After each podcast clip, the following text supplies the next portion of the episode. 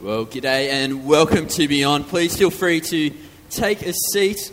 Uh, if this is your first time here at Beyond tonight, a big uh, welcome. You've actually jumped in at part four of this uh, five part series uh, that's called Brand New. Uh, my name's actually Riley. I'm part of the Beyond Leadership uh, team here at the church. Um, my name's actually Riley Connor on Pokemon Go if you ever want to battle me at the gym or we can sort something out there. Um, but this premise that we've been working off, this premise that we've been working off for the last uh, four weeks or so is that uh, with the arrival of Jesus launched this brand new movement. This brand new movement uh, that actually drew an end to this temple model thinking. This temple model thinking that's actually influenced uh, the outside view of Christianity as a religion, but also influenced us as Christians as well, and how we uh, prioritize laws over actually our relationships with other people.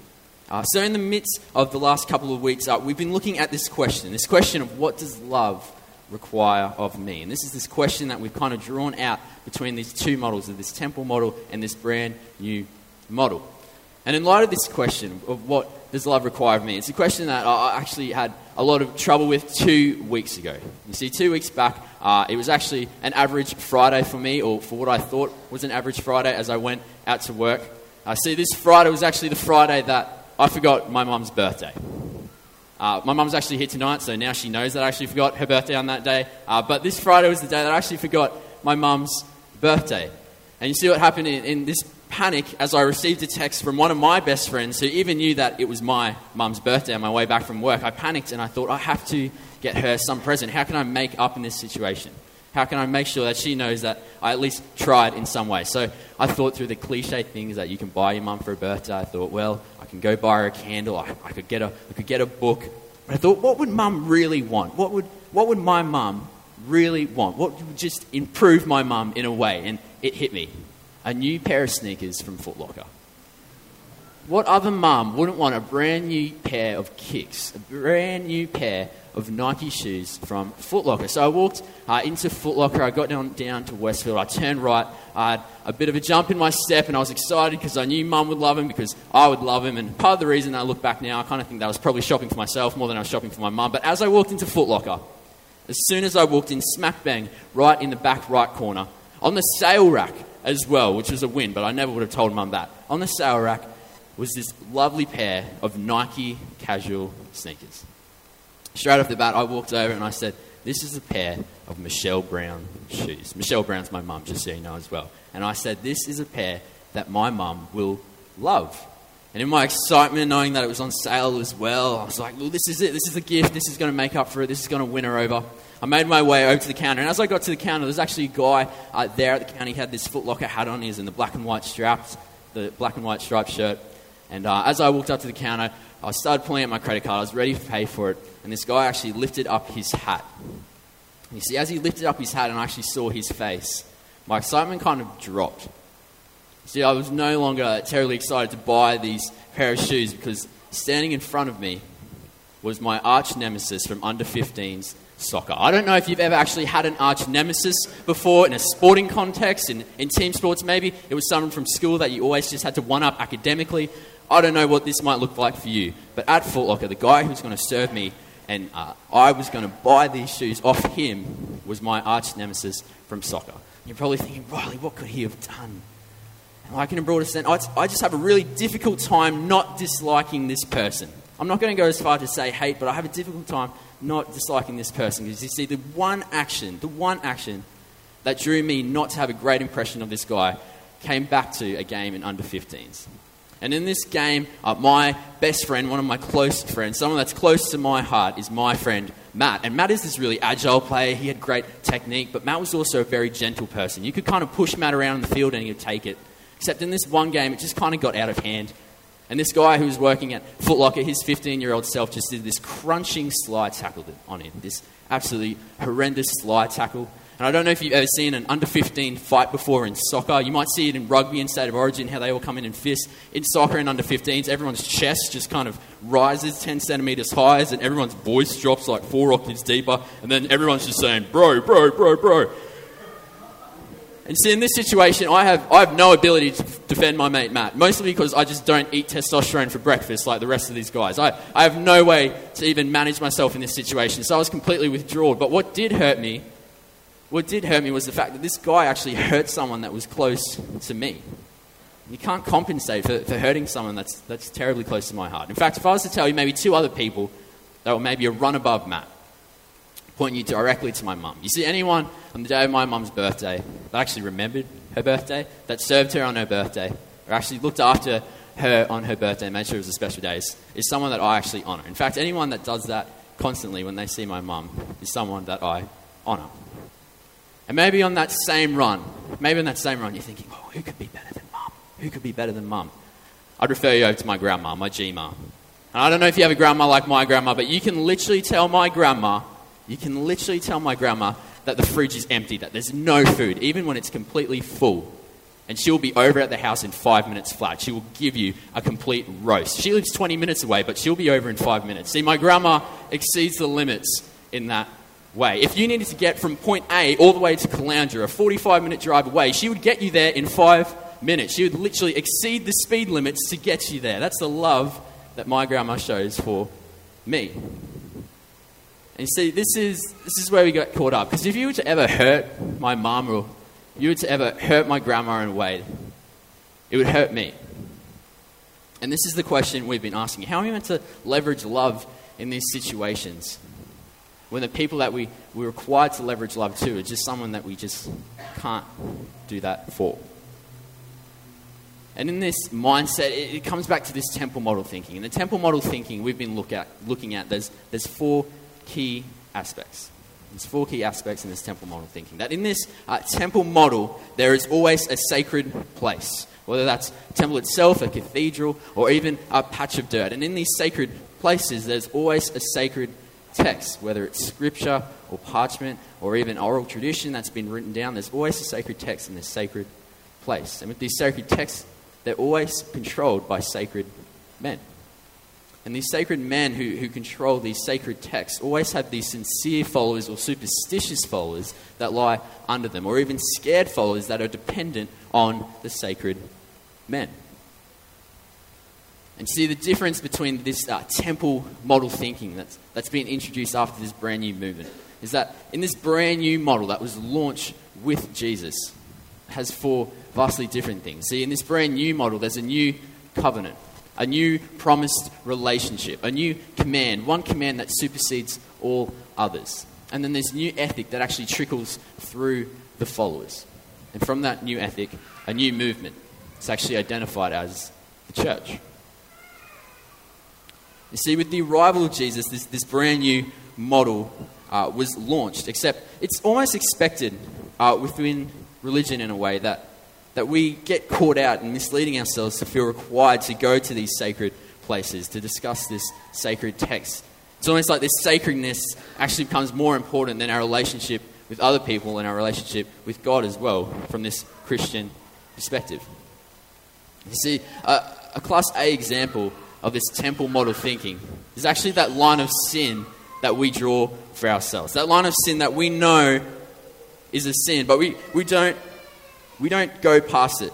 We feel like we can't go past it until we do go past it. All of a sudden, we're digging ourselves further and further past this line of sin. In this way, it's, it's a bit like stalking someone on Facebook. I don't know if you've ever met someone on Facebook, then you jump in their profile and you start going through their photos, and all of a sudden, you're just flicking through 2016 photos, and then all of a sudden, you're on 2014 Christmas holidays photos, and then all of a sudden, you're in 2007 and you're looking at these Easter photos from way back, and you like one of the photos, and then all of a sudden, this, this line that you've drawn for yourself before like where it becomes too creepy, too creepy stalking someone on Facebook, you kind of draw the line there and you get caught out, and then you know you never cross that line again. You, you unlike the photo, and you know to never cross that line again. You see, we kind of draw this line for ourselves, and then we step back from it and we know not to go there again. You see, this is an example of temple model thinking. It's pretty much like saying, I'd like to sin, but I don't want to tick God off. Like, where's this line?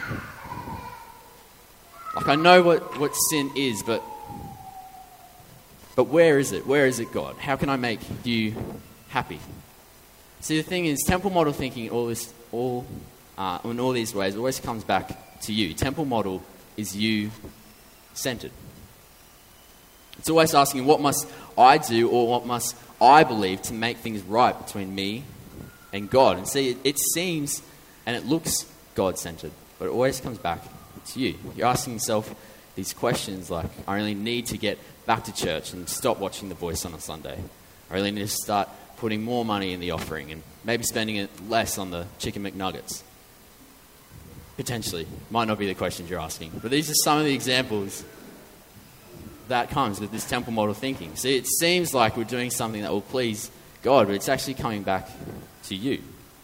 See, temple model thinking always gravitates towards rules and rituals. We always prioritize these rules and rituals and asking this question of what exactly must I do? What exactly must I believe? And ultimately, it looks like me getting what I want without losing God's favor. And see, with this temple model thinking, there's, there's always loophole thinking, there's always an escape clause. Unfortunately, with these escape clauses, it also produces hypocrites in a way.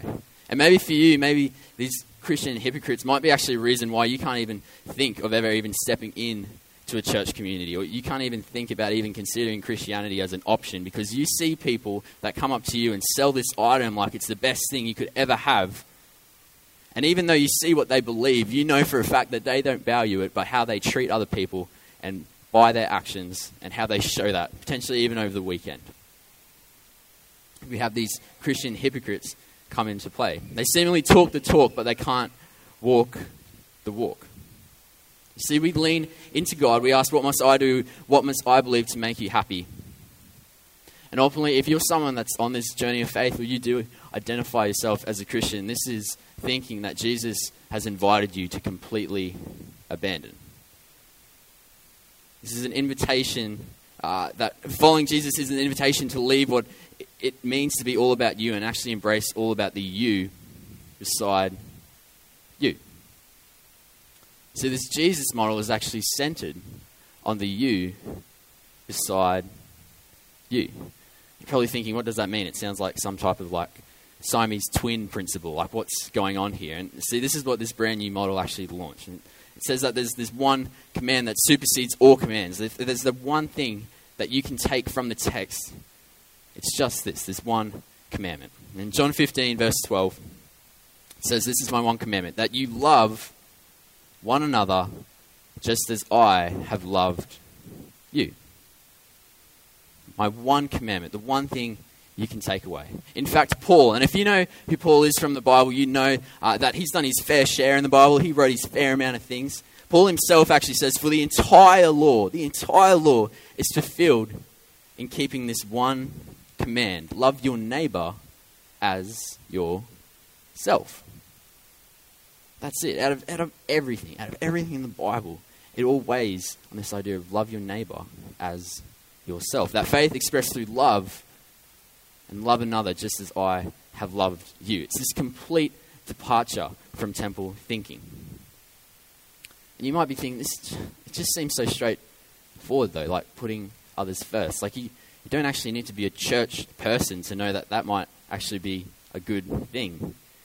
See, seemingly like this love idea, it's just a symptom of, of life and time. There's even tyrant dictators out there that surely know what it means to feel love, or surely know the capability of what love can do, or surely knows what it means to even give and feel love. It's just this trait of humanity. And that's just a, that's a commentary that could be from both the inside of a church, but from the outside as well. Like, we, we know this. It, it seems straightforward. We intuitively know this. You might be thinking, but what about the rules and the rules and ritual? Like, clearly, God put these in place for a reason. Like, what about the Ten Commandments? If we could to go through and have a look at a couple of thou shalt nots. Thou shalt not lie. If we were to pitch that within a church, what, what would your answer be? Well, thou shalt not lie. Well, obviously, God you know, firstly, that, that is a Ten Commandment. Like, God doesn't like it when we lie. Jesus didn't lie. Like, lying is bad. We generally know that. So, why should we tell the truth? And you see, from the inside of the church, it's easy to say those things, but at the same time, this, this is actually an example of this temple model thinking. Why tell the truth? Well, clearly, the sacred text says that. Like the Bible says about it. But ultimately, what, what Jesus is saying is tell the truth. Because lying to somebody else actually hurts the person beside you. It's actually elevating yourself the expense of somebody else. It's hurting the person beside you. So why should we be generous? Oh, well, it's also in the Bible. Like, God likes it when I sneak some money into the offering. Like, if other people see me being generous and, and putting money into charity, and like, even if they don't see that, like, God will see that too. It's the same thing. If I shout my mates a cheeky Nando, Nando's, like, God will see that. They'll be, they'll be happy about it. That's how it works. But the reason to be generous, and you know this as well, is that the reason to be generous is that it helps the person you're generous to. It's like, thou shalt not gossip. Oh, why shouldn't we gossip? Oh, Jesus didn't gossip. It's bad. Everyone knows gossip isn't good for anyone. Like, it's pretty straightforward. You and I intuitively know that gossip actually elevates yourself at somebody else's expense. It's saying, I'm going to put love aside for a second and put me at the center. See, this self centered concept is what is at the heart of this temple model. See, ultimately, from a church perspective, it's so easy to actually fall back on this idea of forgiveness. That even though we set up this line and, and we know what it means to, to, to do these sins, that we intuitively know that it is a sin and we cross it anyway. That we always can fall back on this idea of forgiveness, and because we know what the cost of this forgiveness was. But ultimately, temple model thinking over time and over history within the church and outside the church, just as people actually whitewashes this whole concept of forgiveness, this whole core of what faith is. And you don't need to be a part of a church to know what it means to forgive or to be forgiven. And this is what God says. You, you don't need to go any deeper than the simplicity of this one command, this one simple command that the New Testament, the imperatives, they're, they're all examples of how to demonstrate the love of God by loving others. And this is when Jesus kind of spat out this big Kanye West moment, this big game changer. He kind of stood up and Jesus said that all the laws, all the laws, and all the prophets hung on this one thing love God and love your neighbor. That everything, Everything in the Bible just hung on this one thing love God and love your neighbor. You're probably thinking, like, Riley, this sounds great. Like, I'm a church person. I understand what this means. Like, looks good, but I've just noticed that you've said love about 72 times in the message so far. Like, I'm just getting this vibe that there's kind of like this Christian hippie thing going on. Like, it seems like great sentimentality. Like, I go, go down to Byron Bay, I'd get the same vibes. Like, that's what you're saying here's the reality of it that the Jesus model is, is less complicated, but it's far more demanding. So, this Jesus model is less complicated, but it's far more demanding. See, because at the epicenter of this faith, and the epicenter of this teaching, and the epicenter of this whole big thing of Christianity is actually a man who actually came and died in the blood and saliva of other men. And it's easy to find a place to hide in the temple. It's always easy to find a loophole in the temple to sin. But I would say that would be vastly more challenging. You'd have a much more difficult time finding a loophole in the bigger picture of this Jesus model. See, it's easy to hide from application. But it's hard uh, to walk away or, or not see a loophole or sorry, to find a loophole in this, this brand new model. And what Jesus says that even in your relationships, have the same mindset as Christ. It's hard to find a loophole in love your enemies and do good to those who hate you. It's hard to find a loophole um, in, sorry, just the last one, be merciful. Be merciful just as your Father is merciful. See, following Jesus, there is no a place to hide. There's no loopholes because in most situations and in most relationships, we intuitively know the answer to this question of what does love require of me? And you know, in God's response to, to answering this question, in response to saying, What does love require of me? It actually cost him his son. Jesus died, and then all he said was, Follow me. All in response to this question what does love require of me? So, what could this look like? What could this look like if, if just for a month, just within your family, you applied this question? You applied it and you lived it out actively for a month. What would love require of me? What if for just a fortnight, just at your workplace, everyone in your workplace actively responded and lived out to this question of what does love require of me? What would it look like if just down at North Lakes Shopping Centre, for a mere week, everyone responded to this question of what does love require of me? And could you imagine what it would look like to see what Brisbane, the city of Brisbane, would look like for a mere day if we all acted and applied this question of what does love require of me? And if you are uh, someone who, who does identify yourself as a Christian, I want to pitch this to you. Could you imagine a world where people are actually critical of Christians because of not what we believe, but, but envious of us because of how we treated one another and how we actually treated people outside of that circle? Not just within the mind frame of, of the church or within the circle of our Christian friends, but outside of that circle as well. What could that look like? What could you see differently? You might be thinking, but this just seems. It seems like it's not all about God anymore. Like, where's this relationship side of it? And you might fall back on earlier on when we cracked the series open that we were talking about something not being vertical but actually horizontal, and like this is what God was looking for. Like, what, what does this mean?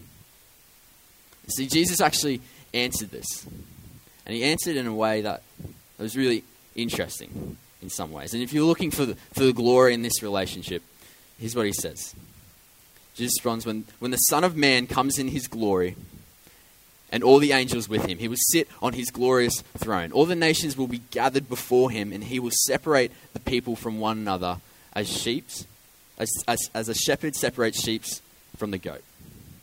He said, He will put the sheep on his right and the goats on his left. And the king will say to those on his right, Come, who you are blessed by my Father. Take your inheritance, the kingdom prepared for you since the creation of the world. There it is. That's the glory of God. They say that you'll be blessed by my Father, that these righteous men will be blessed. And not only that, they will take this inheritance that's been waiting for them since the beginning of the world. That's when Jesus looks back on them and and in this stage, he's, he's just thrown all this information at them, and his followers are just completely caught out. They're saying, well, what, what next, Lord? Like, why? Why us? Why have you chosen us? Like, why me? What have we done? And this is Jesus' reply. He says, For I was hungry, and you gave me something to drink. Oh, you gave me something to eat. I was thirsty, and you gave me a drink. And you've got to be thinking, like, this stage, all these righteous men are like, what? What's the, what's the go? Like, do you remember? Do you remember feeding the Lord? Like, I don't remember giving him a drink. I don't remember having him over for dinner. And then Jesus says, I was a stranger, and, and you invited me in. He continues, he said, I needed clothes, and you actually clothed me. And by this stage, the followers are kind of like, what's going on here? Like, I thought Jesus just had a whole bunch of white robes. I thought it was a bit like SpongeBob SquarePants. That SpongeBob just has the same SquarePants, like in his wardrobe. There's just SquarePants all the way through. Like I thought that's what Jesus had going for him. Like he just had this wardrobe of white robes. Like when when did we give you clothes, Lord? Like I don't remember any of this. This doesn't ring a bell at all. And then Jesus goes on and he says, "I was sick and you looked after me." He said, "I was in prison." And by this stage, the followers are like, "What? You're in prison, Lord? You're sick and you're in prison? How's that even possible?" And you came to visit me. And see, the righteous men kind of look around, they're looking at each other and like, this doesn't make sense. And they ask this question, they say, Lord, when did we see you? Lord, when did we see you hungry and give you something to eat? Lord, when did we see you thirsty? When did we see you sick? When did we see you in prison, Lord? Like, when did we see you? Here it is. And, and Jesus replies. He says, The king will reply, Truly I tell you, whatever you did for one of the least of these brothers and sisters of mine, you did for me. See, Jesus was, was talking about actually seeing him. It was beyond this spiritual encounter. Maybe you're someone who's who's actually for yourself seen God. Maybe you've heard of someone seeing God before through through worship or, or just being at church or or maybe every time uh, you actually go out to Sizzlers and you just see the salad bar, like you get a little bit of a glimpse of heaven. Like maybe that's seeing God for you.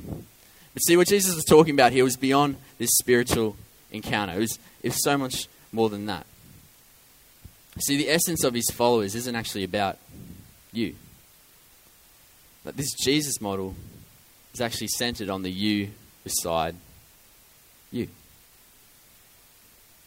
This is what the hallmark of God's followers is. He says, Your devotion to God is illustrated and demonstrated and authenticated by your love for others.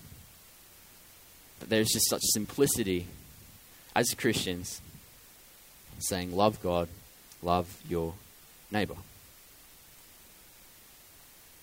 Drawing this back to the start, it's terribly difficult to love someone when you've seen them hurt someone that's close to you.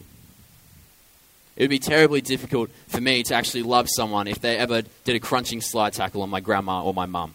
I don't know how I'd react in that situation. Maybe I'd start eating testosterone after that. But it would be terribly difficult for me to act with love in that situation. It's terribly difficult at times to leverage love. But intuitively, we know the answer to this. We know that it's not as terribly difficult as we think. See, this is what God says. He says the best way to honor me is to actually do something for the person I love. And maybe this is something that actually resonates with you. That the best thing someone can do for you is to actually do something for the person that you love. We do this thing at uh, Beyond called For Monday because we believe what's the point in, in, coming to church on Sunday if it's not going to change you for Monday? And this week's For Monday, I, I just want to pitch this question to you. And you don't have to be someone who who's considerably churched. You don't have to be someone who's ever stepped into a church before or even thought about stepping into Christianity before, because this is something that can definitely apply to you. And this week's For Monday is just looking at and actively uh, applying to this question of what would it look like? What would it look like to love people the same way you love those that are closest to your heart? What would it look like to love people outside of your circle the same way that you love people closest to your heart. And maybe this is something that if you do identify yourself as a Christian, that you can take in. What would it look like to, to step beyond the church or to step beyond your Christian friends and love them the same way that you love the people closest to your heart? What if it was that simple as what does love require of me? This is what God says. God's call us to. He says to, to honor me that, to honor God, I will love you. It's about loving the you beside you? What if it was that simple? What if we just got that right? Because ultimately, you could see change within your family. You could see change within your workplace. You could see change if you went down to the North Lakes Centre. You could see how this could impact people within the city of Brisbane. But answering this question, what does love require of me, by loving people the same way you love those closest to your heart, can ultimately change the world as well we're actually going to wrap up in prayer. And as we do that, I'm going to invite the band up at the same time. So if you'd like to bow your heads and, and close your eyes.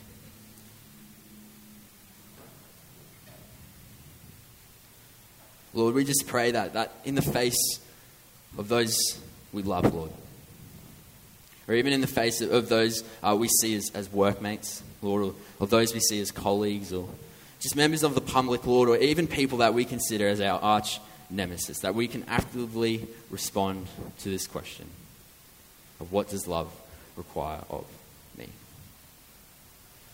But Lord, as, as followers of you, we can, we can value this ability to love, and as people, we can actually cherish its potential to impact those around us.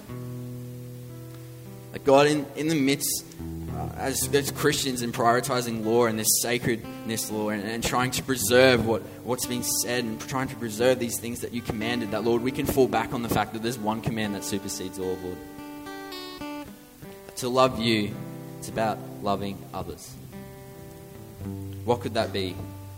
What could it look like, Lord, just to, to love the person that's beside us? Lord, I pray that, that we can willingly and, and actively apply this love. Because, Lord, we intuitively know how to do it, and we, we can act within our potential to lead with forgiveness, lead with our heart, and lead with others, Lord, as we lead with you. In your name, amen.